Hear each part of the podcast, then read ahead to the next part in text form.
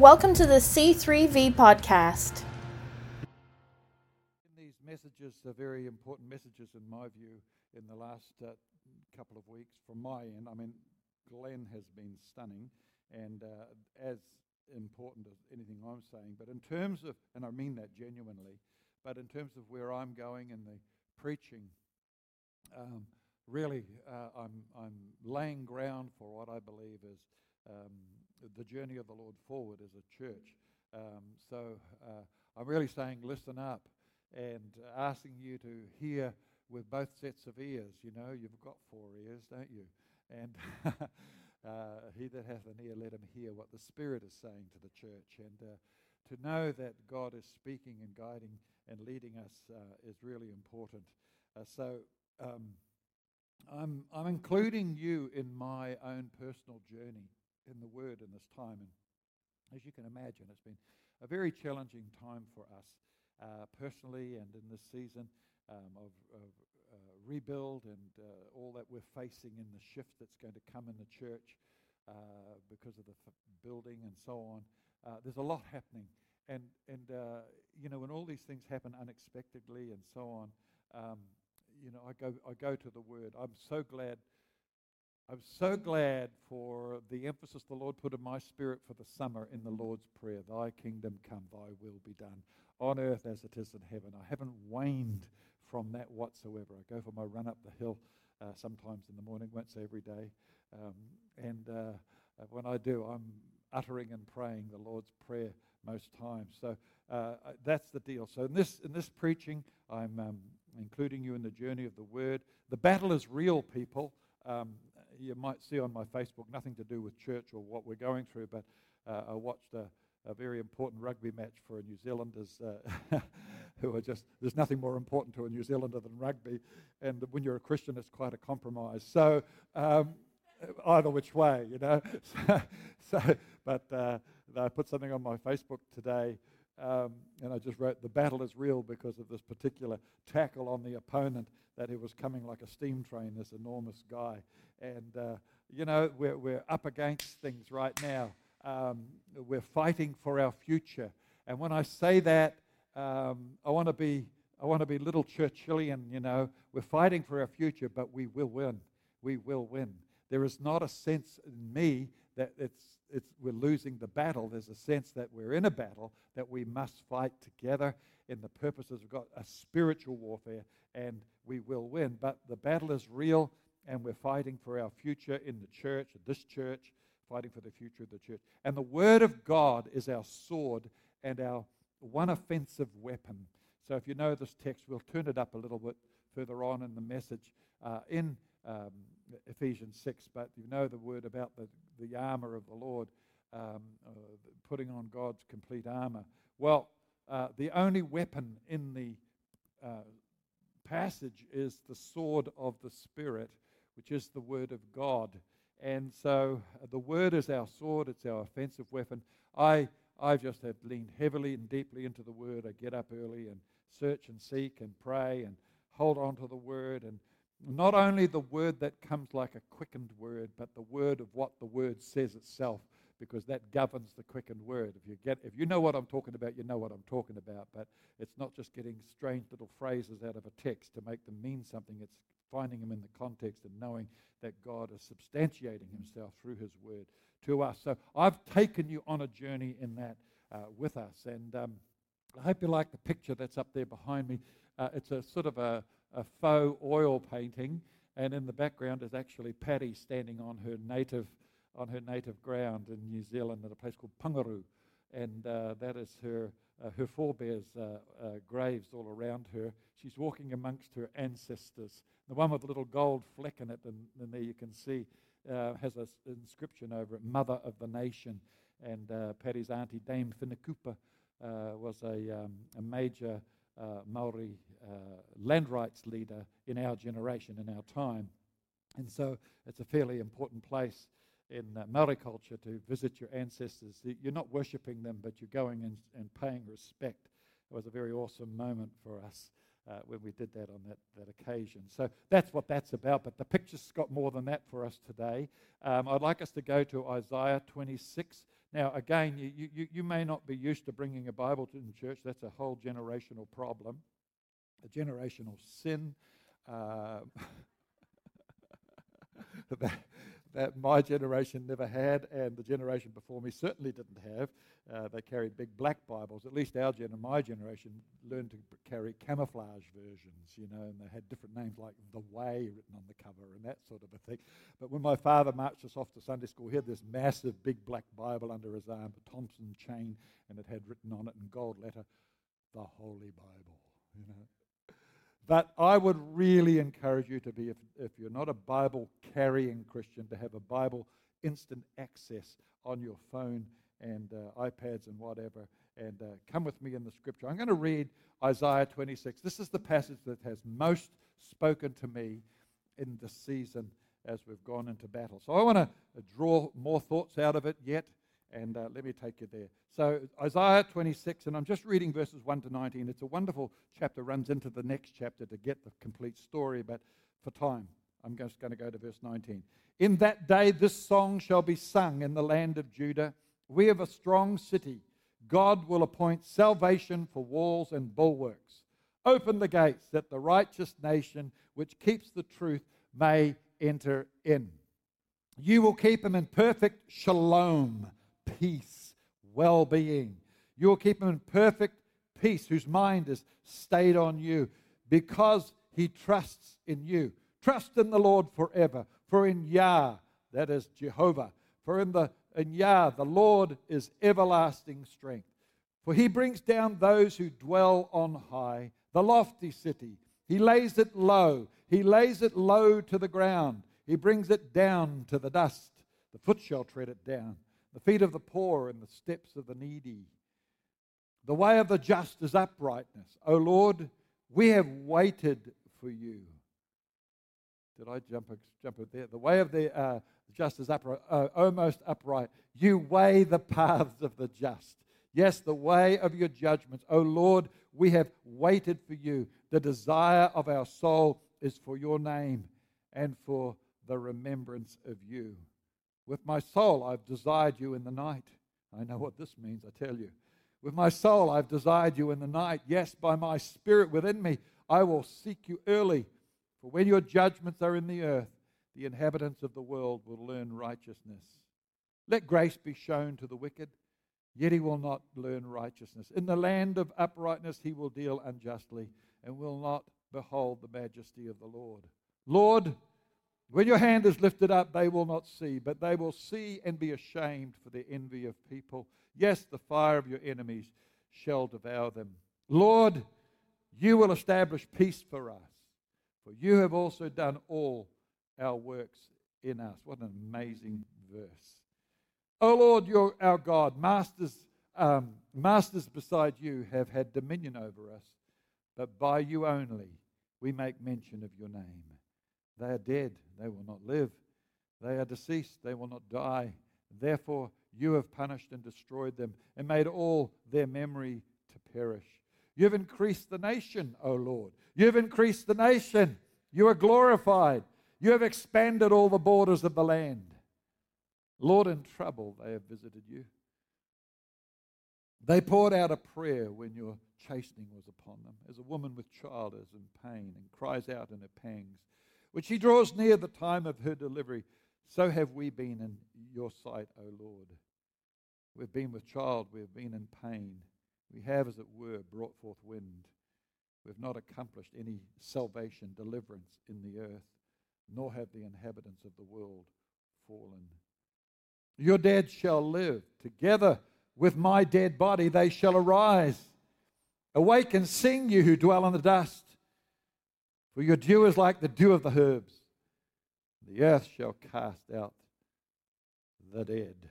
I've got to kind of emphasize verse 19 for us again as we're talking here.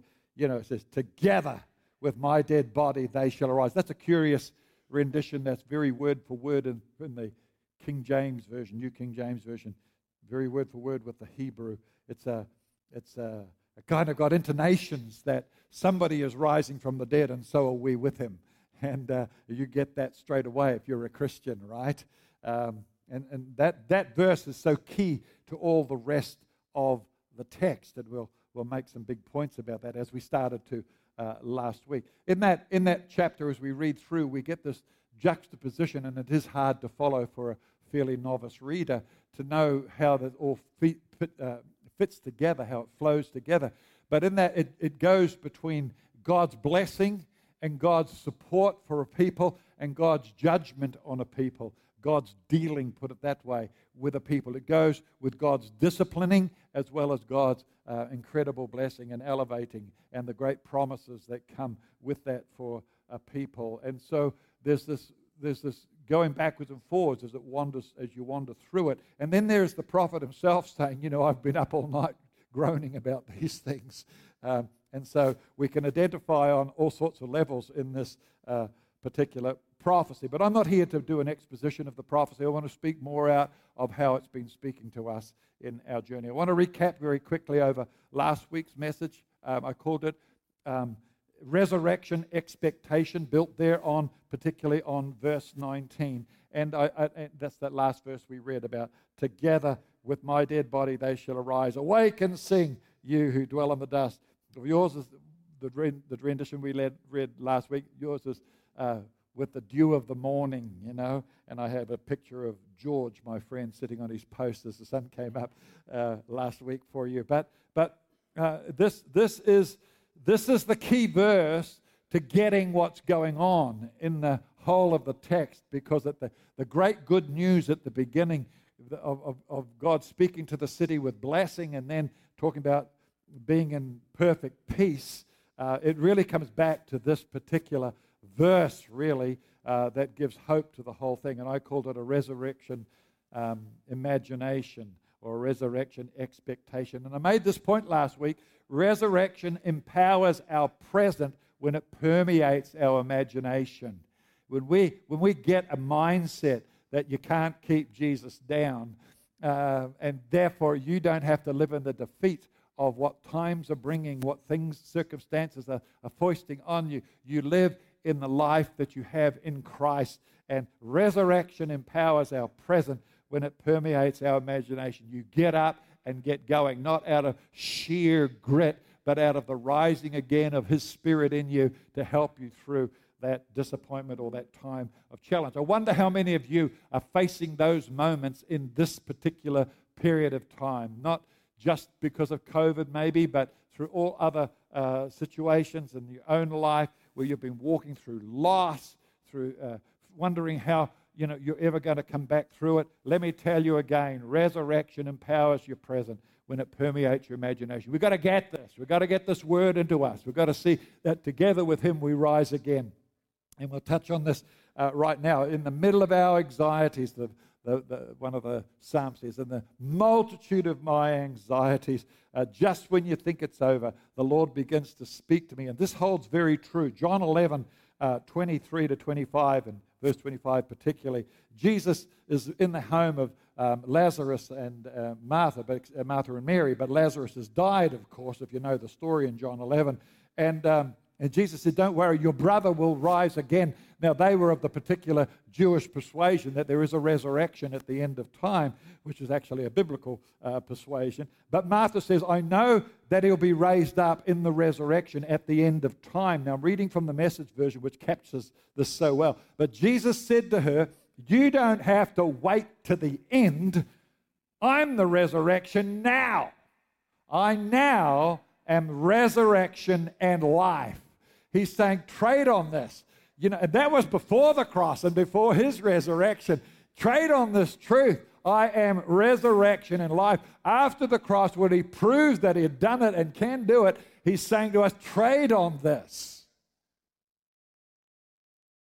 Romans 8, verse 15 in the message is a bit of a précis of a, of a number of verses um, in that chapter. But it says this Romans 8, verse 15 in the message, I said, I meant to say, is a précis. It's this this resurrection life you receive from God is not a timid, grave tending life. It's adventurously expectant, greeting God with a childlike, What's next, Papa? I mean, you just get battered by the storm, beaten by what's going on, everything collapsing around. I'm thinking of the poor folks in Newfoundland and uh, uh, you know Prince Edward Island right now. Yeah, you get knocked around every which way, and, and, and yet because of this indomitable spirit that's in us, you come up and you, you rise again. You rise again. You just keep coming up. I was there in Fukushima uh, straight after the great earthquake and tidal wave that took out the power, the uh, nuclear power station. And the guys that I was with, he said, you know, 200 years of Christianity is buried under the rubble as I walked through it. 200 years of Christian endeavor wiped off the planet. Churches that took so long to establish. But I, I looked at him and he had a gleam in his eye. But we remain. we remain. You know, I, I ended up on a beach with him where there was a civic ceremony giving uh, in the Shinto religion, placating the spirits of the dead. And uh, he was invited, the pastor was invited because he had led the, um, uh, the uh, welfare, the, the United Nations had contacted him and given him all their foodstuffs and stuff to distribute in the region because he was the only reliable guy left with an organization in the whole of that Fukushima area where he was. And he got invited to this ceremony. So he says, Come on, Fletch, we've got to go to a Shinto thing down on the beach. When we went down there, uh, a big, long story short, uh, a wave came in and washed over the Shinto shrine they had set over, and it collapsed into the surf and receded back all the bits and pieces, their incense burners and whatever. And these people who had been beating drums, all that sort of gradually vacated behind a priest as they left the beach. Left standing was my pastor friend, me a few steps behind because I'm just a visitor, and the press. And then the local prefect, uh, which would be like governor, standing there on the stage. And I thought, this is where it works. This is where it works. Our God's not offended, but He's still here. And that church still exists and still functions, and still, out from that more comes, you see. Jesus rises again in every sad and bad circumstances. And this is what's happened here for us, I believe, that, that, that we need to catch, catch hold of. But listen to this Romans 8 15. The resurrection life you have received from God is not timid. Get that? A resurrection imagination is not tenuous not timid, but it's tenacious. Look at that. It's, I, love the way this version puts it. It's adventurously expectant. So, not tenuous.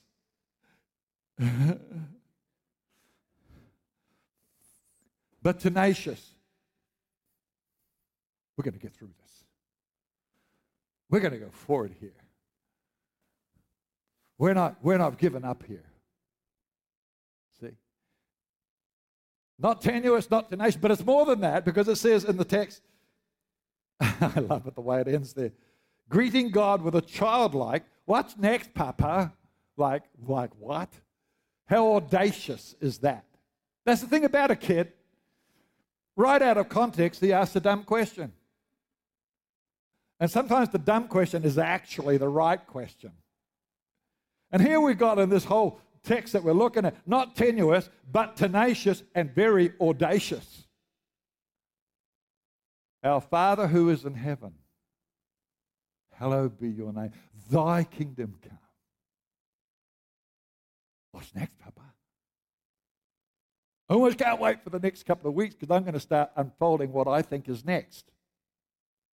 They'll keep you coming to church. And if you're online, you'll want to be here. Just saying. So I want to say emphatically to us here today it's the spirit of resurrection, not the spirit of intimidation, who resides within us.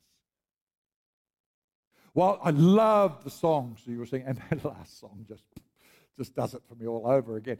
Uh, we, you'll see how relevant that is when we talk about the dry bones in a second. But, but I love this because while it, it just came to me while we are singing, while ever there's a group of people bonded together in Christ who are believing that they are brought together for the grace of God to touch a city, to, to speak the word, to reach out and stuff, even if, like in the text we just read, that we've brought forth wind to date, you know, even if, even if we haven't accomplished any deliverance, even if salvations have been low in the last period of time, that's not over till it's over, Red Rover, and it ain't over. Because the very next verse says, Your dead shall live together with my dead body they shall arise. And I love that song because while ever there's a people that feel the call, the urgency of the gospel, and the love for a city, Jesus says, Hey, I'm there. Hey, I'm there. He doesn't write a death certificate for the church. He doesn't do it. He loves his church. There's some strange prophetic nonsense out there that touches the church with judgmental words. Oh, I got to say, is don't touch the church, it's loaded. You might have heard me say that before. And I'm talking about this church. I'm talking about the church generally. I got, I got people preaching dumb stuff, silly stuff, stuff that makes my hair stand on end. But you know what? It's Jesus' church. I've got to love them and I've got to love the church.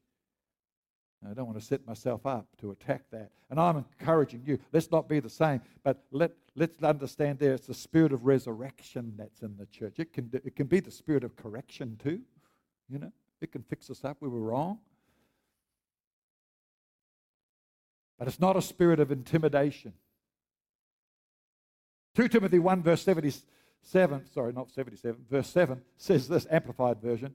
God did not, you know this, but listen to the amplified version. I love it because, in actual fact, it's bringing out the true nuances of the word, which in different translations it opts for either one of these three, but it says this God did not give us a spirit of timidity cowardice. You know what cowardice is? It's when you cower away.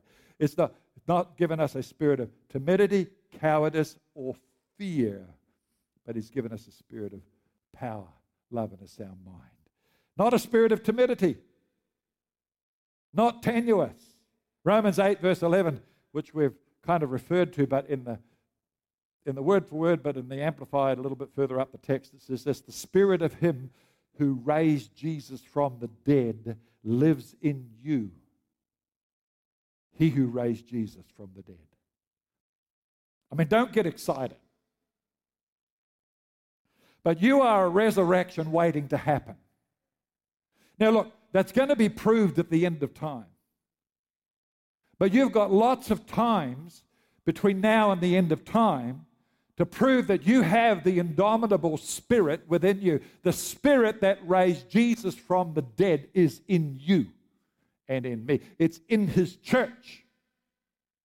And this is why we come out with this audacity that against the flow of circumstantial issues, we go, What's next, Papa? But not like, Well, what's next? You're going to slap me around the room one more time while I fall over and fall down the stairs as I go out of church? No way. We sing these songs because we're prophesying to the circumstance. So, my title today, you're going to love this, but my title today, coming out of that text where we read, I'm just going to read it again because I thought it was so good. Romans 8:15 in the message version. The resurrection life you receive from God is not a timid, grave tending life. It's adventurously expectant, that's tenacious, greeting God with a childlike, What's next, Papa? It's not, get my text now, get my title now. No more grave tending. Get this. That's my title. You go out this door today, get this on you. Get it on you about your circumstance. You know, you lost your cat. Dog bit the neighbor. You got fined. You know, your car got stolen, got broken into. This happened. Lost my job. You know, you know, uh, all that work you put into it. Listen, listen. You're going to rise again. You've got an indomitable spirit. First of all, you've got to conquer some things in the inside of you, but that's what we're about to touch on. Because in my subject is the battle for the mind. The battle for the mind. You'll see it as a subtext up there. But no more grave tending not timid, adventurously expectant, childlike, saying, What's next? Oh, God. Not tenuous, but tenacious and pretty audacious as it stands. Now, let's look at that Bible illustration of the valley of dry bones. Ezekiel 37, verse 3. I'm reading from a very interesting little version here called the Voice Bible. What the Voice Bible does is it takes all the conversations of Scripture and turns them into conversations. So it's not sort of like a record about a conversation. So it's almost like reading a play, a film script, or something like that, uh, with various characters and players uh, identified. And in the Voice Bible in Ezekiel 37 and verse 3, is the story, of course, where Ezekiel is told and commanded to prophesy to the dry bones. We were singing that in two of our songs here this morning. And I'm, I'm going through the roof because I'm thinking, God, you're just saying it from every angle to me right now. That's why I get excited. And that's why your pastor's a nutcase in the corner here, you know. Know, he can't help it. He, the, the, the, when I think the word of the Lord's breaking through on me, I'm sorry. I'm, I'm slightly out of my tree because I love the fact that God speaks, encourages, and, and keeps coming. But Ezekiel 37, verse 3 says this The Lord asked the prophet, Do you think these bones shall live? This is Voice Bible. Do you think these bones shall live? Now, just consider who's asking here. Now, you know, so you got, you got to you got to kind of you know accept that Ezekiel is what you call a major prophet. There's only about two of them, maybe three Isaiah, Ezekiel, Jeremiah, and perhaps Daniel, but Daniel sort of goes into the minor prophets. But he's major. That's what I'm trying to say. He, he's got a big in with God. You know, he, he's massive. His prophecies are long. Um, he, he knows God. So now God's talking to him. so just, just consider who's talking here. Consider who's asking, and God says, Do you think these bones shall live? Now, look, if it's a rhetorical question, the short answer is, You're asking me? Absolutely. I mean, do you get that? I mean, look who's asking. This isn't an undertaker. This isn't a grave tender. This isn't some sorrowful, bereaved relative. Is God. Do you think these bones shall live? What you thinking on this, prophet? Voice Bible, Ezekiel's response. Eternal Lord, certainly you know the answer better than I do. Look, look you're staring back into the, well, so, well, certainly you know the answer better than I do. Is that a cop out? I mean, is it a cop out? I mean, the God of the universe says, What do you think? And he says, Well, you know, it's like he doesn't go absolutely. He goes, well, um, you know, it's like sometimes you have an argument and you, instead of wanting to answer straight out, you ask a question. And the thing just keeps revolving around till you finally have to say what you think. It, it, it's not exactly an argument, but it is sort of a cop out that a prophet who knows God, a major prophet looking into the face of God, who knows already that in his history there was Elijah and Elisha who, under the hand of God, had seen people raised from the dead. And it was in their texts and in their history. And God is asking this guy, and he goes, Well, you know, it's pretty certain you know. Now, I'm playing on that, I'm sure, but can you see a battle going on in the mind? And I love God's comeback in the Voice Bible. So this guy, well, certainly you do. And look at God. He goes, well, actually, I do. He says, yeah, you, I'm pretty certain you do. Well, actually, I do. Prophesy.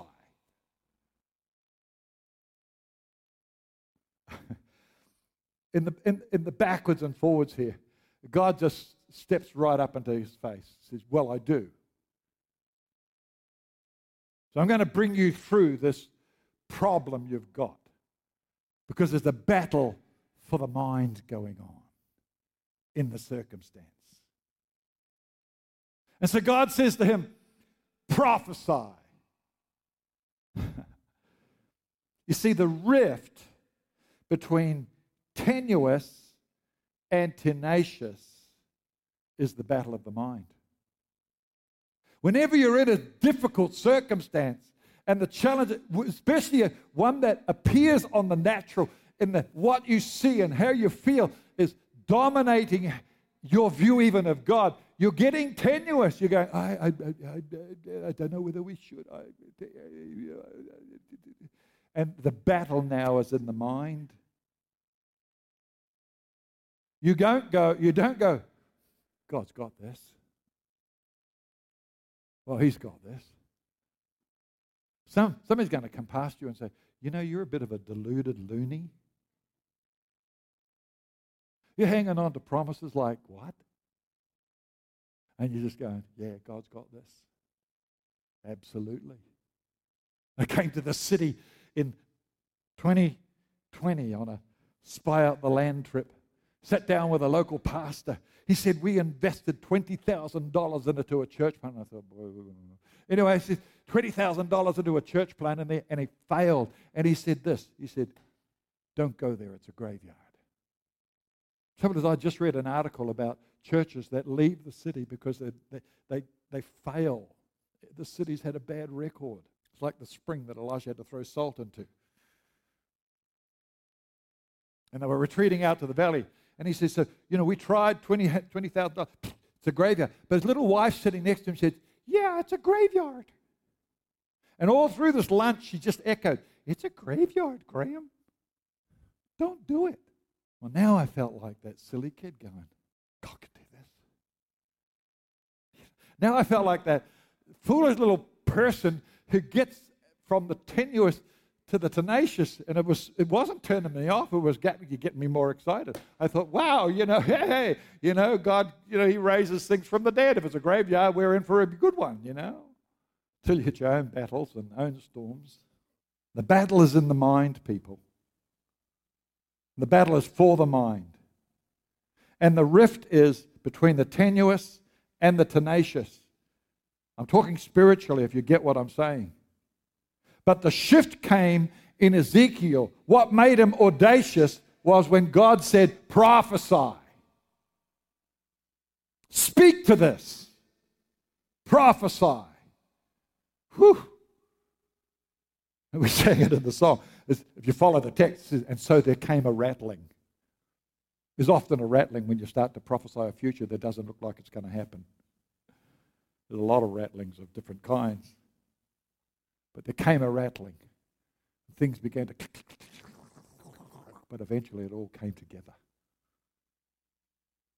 My big word for you today and for us today, whatever you face, whatever the disappointment, whatever has collapsed in front of you, whatever you stepped out on and went into, whatever you've been taken down a path in that journey of that very prophecy in um, Isaiah 26, you know, where you start to walk through the other stuff. Oh my goodness. I want to tell you this morning give up on grave tending. Prophesy. Speak life, not death. In spiritual warfare, that's what we're doing. We're speaking to the shift that God has on us. We're refusing conclusions and we're making apt confessions with where God is going. I've got to tell you, just to say it again conclusions and confessions are the issue of spiritual warfare. It's not the struggles, the things that go on in your mind. You're lying going, oh, how are we going to do that? How are we, going to afford this? How are we going to, what are we going to, we, we, we won't have a building. What are we going to do? Where are we going to meet? You know, are they going to come back? Are they going to come back? What are we going to do? Will we, All night. That's not spiritual warfare. That's, that's just your mind going bananas over a problem. And most of us don't want to get out of bed the next morning. The big problem is we come to conclusions. You can have your struggles, but the shift that God wants to bring is in our conclusions and then to match His conclusion with our confession of it, to speak life, not death. That's what spiritual warfare is really all about. Look, I've just got to quickly uh, move, but in, in Isaiah 26, our key chapter, that we've been reading. It's really the tale of two cities. You know what I said about the juxtapositioning of judgment and blessing all through that, that chapter. It's the tale of two cities. You'll see a picture up there. It's really, see that picture window over there? That's it. This is the oil painting of that. And um, what you can see out over there uh, sat before us, our church, the whole time in view of the city, with the city in view on that particular pane. And um, in this uh, tale of two cities where it's talking about two cities, and that's what you've got to get worked out. It's not like God blesses a city and then pulls it down to dust and it gets trampled. There's two cities in the text. That's what's going on here. You get that very well when you read chapter 25 and chapter 26 together. Now, in chapter 25 and chapter 26, they open in the first two verses in a quite a similar fashion, but end up quite differently. Look at the, look at the similarities and the distinct differences. In, in uh, chapter 25, verses 1 and 2, it says, God, you are my God. I celebrate you. I praise you. Uh, you've done your share of miracle wonders and thought out plans, solid and sure. Here you've reduced the city to rubble and strong city to a pile of stones. The enemy, big city, is a non city, never to be a city again. Reading from the message version, of course, chapter 25, 1 and 2. They're speaking there, first of all, of the people of God being in blessing, but they're in a city that's being destroyed by God's hand, a city under judgment. It was Babylon the city of Babylon, if you want to get the historical context here. And then in chapter 26, it goes this verses 1 and 2. At that time, look at the similarities. At that time, this song shall be sung. So, celebration, song. This song shall be sung uh, in the country of Judah. We have a strong city. Talked about in the other one, that strong city has become a non city. But we have a strong city, and look at the difference Salvation City. Woo woo built and fortified with salvation. Throw wide the gates so good and true people, the, a lot of translations say, so the faithful can enter. You see, the scenario is between Babylon, which is confusion, that's what Babylon means, and spiritual Jerusalem, which is shalom, Jerusalem, peace, the city of peace. One of the commentators, John Oswalt, uh, says this the city is a state of mind more than a geographical place. I'm telling you that, people. A state of mind more than a geographical place. In this text, it's talking about what goes on in the mind. The battle is in the mind, the battle is for the mind. And it's the resurrection imagination of verse 19 that's the key to the shalom of the city that comes up. Verse 3 says, You will keep him in shalom whose mind is stayed on you. When you know down in verse 19 that together with him we shall rise again. When you're trading on resurrection, you can say in the face of what falls in Babylon to Jerusalem, You'll keep us in perfect peace, whose imagination, whose mind is stayed upon you. You see, in spiritual warfare, confusion and peace, shalom, are, are what's at war. And before they are circumstantial, they are spiritual. You can, and, and I, as Christians, with in whom is the indomitable resurrection spirit, because we're steeped in the truth of God rising again and what Jesus will do and can do and wants to do for us as the one that's the risen from the dead. Hey, people, because we're steeped in that, we can go, Whoa, God, I'm telling you, I'm not going to lie down and let this take over. And we go, Wow, God, you love this church. You love this place. So, whatever the circumstances, that's not going to dictate to the mind. I've got to stop, and I'm going to stop. The rest can come out online. But I think I've, I think I've taken you on a journey thus far. That is the challenge and the cry that's in my heart for you and for us as the church that we fight for our future. And we make sure that our conclusions and our confession align with who's in us. And wherever there's faith in that and faith in Him who has risen from the dead, and we're a group of people pulled together by God and His goodness, then and we have a vision for the city, we get past this moment of fight to get on with the vision. And God will take us through and prove, as it says and intimates in Isaiah 26, and prove that his word has never failed. Amen. Would you stand with me? My God, my God, that was good stuff. Thanks for listening to the C3V podcast. To find out more about our church, visit us at c3v.ca.